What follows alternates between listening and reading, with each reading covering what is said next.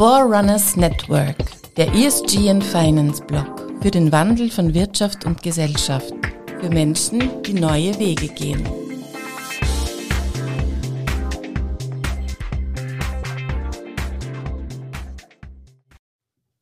Herzlich willkommen bei Forerunners.network. Ein Thema bei uns ist das Umweltthema, damit natürlich auch Ernährung, Lebensmittel. Und bei mir sitzt Peter Tichacek, Kulinarikjournalist, Moderator, Autor und wir sprechen heute über Lebensmittel. Hallo Peter. Ja, hallo Christoph. Wie sollen wir überhaupt mit Lebensmitteln heute noch umgehen? Also ich glaube, das Wichtigste ist, dass wir uns gut fühlen damit und dass wir gut und gerne essen. Denn schließlich müssen wir das täglich tun. Und im Wort Lebensmitteln steckt ja auch schon das Wort Leben. Also daher sollte man einfach darauf achten, was man seinem Kraftwerk, dem Kraftwerk Mensch zuführt. Ich glaube, das ist wichtig. Jetzt geht es aber natürlich auch um Nachhaltigkeit, um Preise, die man sich leisten kann. Wir haben es in den letzten Jahren natürlich ganz stark zu spüren bekommen. Ich zum Beispiel, und das Beispiel nehme ich immer gerne her, ich habe eine Orangenmarmelade aus Sizilien. Jetzt könnte man sagen, warum ist dann nicht die Rebisel-Marmelade von daheim? Aber für mich ist es ein Luxusgut. Das gönne ich mir. Mein Glas Orangenmarmelade aus Sizilien ist bio hergestellt, offensichtlich Laut Website geht es den Produzentinnen und Produzenten auch gut. Es kostet fast 9 Euro. Und da setzt sich dann sozusagen irgendwann die Preisspirale in Gang, weil irgendwer denkt sich, hey, Orangenmarmelade geht gut, suche ich mir Produzentinnen, die das günstiger können und produziere Orangenmarmelade um 4 Euro. Und soll man es den Menschen verbieten, die diese Marmelade zu kaufen? Nein, natürlich nicht. Jeder soll sein Recht auf Orangenmarmelade haben. Aber wenn die Preisspirale sich so nach unten bewegt, dann haben wir es natürlich mit einer Flut von Lebensmitteln zu tun, die eben vielleicht nicht nachhaltig oder bio produziert sind. Da sind wir gleich bei der Leistbarkeit von Lebensmitteln. Damit bist du ja eingestiegen.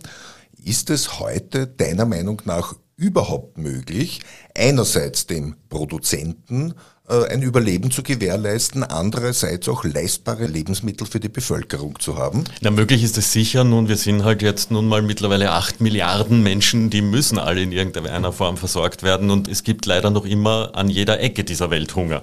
Aber wenn du das ansprichst, ob eben jeder äh, davon leben kann, dem Einkäufer, dem äh, Produzenten, dem Supermarkt, kann man es ja auch nicht verbieten, seine Geschäfte zu machen. Ich glaube, es ist uns einfach da und dort ein bisschen äh, das Skrupel verloren gegangen. Eben Skrupel davor zu haben, alles noch günstiger und noch schneller verfügbar zu machen.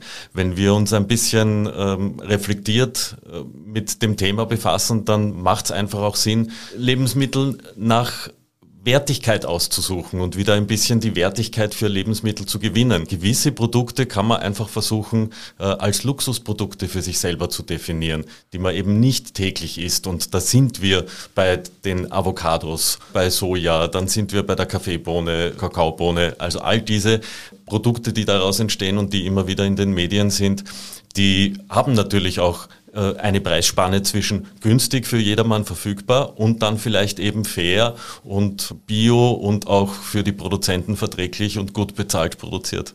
Erzähl mir kurz deinen Zustand zur Rolle der Supermärkte in Richtung Ernährung, wie wir sie morgen vielleicht wollen und heute noch nicht haben. Ohne Supermarkt geht es nicht, auch nicht für mich. Ich kaufe auch sehr gerne im Supermarkt ein. Die Warenvielfalt ist natürlich großartig, aber ich schaue mir dann natürlich auch die Produkte an, die ich mir hole. Und ich finde die Entwicklung, die sich in den letzten 10, 15 Jahren auch wieder stark nach vorne bewegt hat, wieder eben auf regional zu gehen, äh, kleine Carrier in den einzelnen Regionen zu haben, die eben auch auch Produkte von Bauern und Co. anbieten. Dann sind es die kleinen Handelsgesellschaften, die wieder zu den einzelnen Produzentinnen gehen und sich dort die besten Produkte zusammensammeln und die vielleicht am Bauernmarkt anbieten und so weiter. Also das halte ich schon für eine, auch für mich persönlich wirklich wertvolle Entwicklung, drauf zu schauen, woher kommen die Lebensmittel, wie wurden sie produziert, geht es dem Produzenten, der Produzentin gut dabei.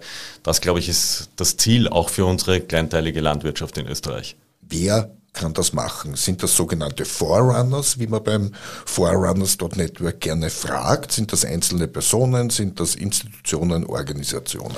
Also klar kann ich mir den, den Yukon Lachs gefroren, abgepackt aus dem Supermarkt holen, muss ich aber nicht. Wenn es in meiner Region, in meinem Umfeld, zum Beispiel in Niederösterreich im Pilachtal einen Bio-Seesaibling-Produzenten gibt. Oliver Bures ist wirklich ein, ein toller Fischproduzent, der eine bereits bestehende Fischteichanlage übernommen hat, äh, top modernisiert hat und jetzt wirklich feinste Bio-Seesaiblinge, die ordentlich gehalten werden, die eine gewisse Größe haben dürfen, die nur biologisch gefüttert werden, produziert. Und das ist so für mich ein Beispiel, da kann ich mir aus meiner Regionalität ein Luxusgut nach Hause holen. Kostet ein bisschen Geld, keine Frage, aber es muss ja auch nicht äh, täglich sein. Und wenn man sich gewisse Lebensmittel eben so ein bisschen als das ist mein mein Luxusgut definiert, dann kann man den einen oder anderen Euro dafür auch mehr zahlen. Ich weiß auch, dass du kochst. Könntest du um 15 Euro pro Tag deinen Haushalt satt machen? Könnte ich wahrscheinlich schon. Wenn ich äh, mein Frühstücksbrot nicht mit der äh, sizilianischen Orangenmarmelade bestreiche, haben wir eigentlich schon gemeinsam gekocht? Ich glaube schon, oder? Oder haben wir gegrillt gemeinsam? Wir haben bei mir schon öfters gemeinsam gegrillt, ja, das sind wahrscheinlich mehr als 15 Euro Oder mehr als 15 Kalorien. weil ich äh, äh, meistens hungrig einkaufen gehe. Apropos einkaufen, da sind wir bei einem schönen Thema Umgang mit Lebensmitteln. Die Mette Lücke kennen viele, hat Too Good To Go entworfen. Dann gibt es auch äh, verschiedene Anbieter, Anbieterinnen. Was hältst du von diesen Projekten, die schauen, dass Lebensmittel weiterverwendet werden und die schauen, dass Lebensmittel erst gar nicht verbraucht werden? Ist das ein Modell, das jetzt schon greift oder sind das Presseprojekte? Nein, das glaube ich nicht, dass es Presseprojekte sind. Ich glaube sehr wohl, dass äh, solche Projekte auch aufzeigen, was möglich ist. Ich habe es ja vorher schon mal gesagt, ich, äh, wir haben acht Milliarden Menschen auf der Erde, die müssen in irgendeiner Form verköstigt werden. Aber es ist unsinnig, wenn wir Tonnen an Lebensmitteln wegschmeißen. Also diese Spirale müssen wir in irgendeiner Form aufbrechen. Und ob die Gurke und, oder die Karotte krumm ist oder der Apfel einen Picker äh, vom Hagel hat, das, also das ist mir wirklich wurscht. Ich bewundere ja diese Konsequenz, dass du das einkaufst, was du brauchst. Es gibt aber auch die sogenannten Hamsterdenker, so wie mich, der volle Kühlschrank, das beruhigt mich. Aber es ist natürlich nicht äh, ressourcenschonend und, und es gehen Lebensmittel dabei verloren. Was rätst du Menschen, die so einkaufen, damit sie das bewusster tun und Einkäufe und Ansammlung von Ressource überhaupt äh, vermeiden? Mein Tipp ist immer wieder am Ende des Müllsackes sich zu überlegen, was habe ich da alles äh, reingeworfen? Ja, welche Lebensmittel sind hier verloren gegangen? Wenn ich vier Backerl Sauerrahm habe und davon dann zwei wegschmeißen muss, da kann einem nicht geholfen werden. Das, das muss man einfach selber in den Griff kriegen und äh, versuchen, da selbst nachzuschärfen. Ja. Reden wir vom Grenadiermarsch, vom guten alten Grenadiermarsch. Den gibt's dann, wenn ich koche, weil ich bin tatsächlich äh, jemand, der das nicht mag, aber jetzt gar nicht, äh, weil ich so sehr an Lebensmittel denke, mir hat die Oma immer beigebracht und der Opa hat gesagt, Brot wegschmeißen ist eine Sünde. Ja, aber genau das meine ich ja, ja. Es entwickelt sich natürlich in der Gesellschaft durch Lieferservice, durch äh, Verfügbarkeit 365 Tage, äh, 24-7, entwickeln wir uns natürlich auch zu einer Gesellschaft, wo wir darüber gar nicht nachdenken müssen. Aber genau das ist natürlich der Ansatzpunkt. Genau darüber sollten wir nachdenken und das bei jedem Einkauf Einkauf. Ich habe Verständnis dafür, wenn ich eine sechsköpfige Familie zu verköstigen habe, dann brauche ich zwei Einkaufswegen und einen riesigen Kühlschrank. Und da kann es natürlich sein, dass da und dort äh, ein bisschen was überbleibt oder einfach zu viel eingekauft wurde. Wir werden die Welt damit nicht retten, aber wir können selbst versuchen, ein bisschen äh, sozusagen aufmerksamer mit Lebensmitteln umzugehen.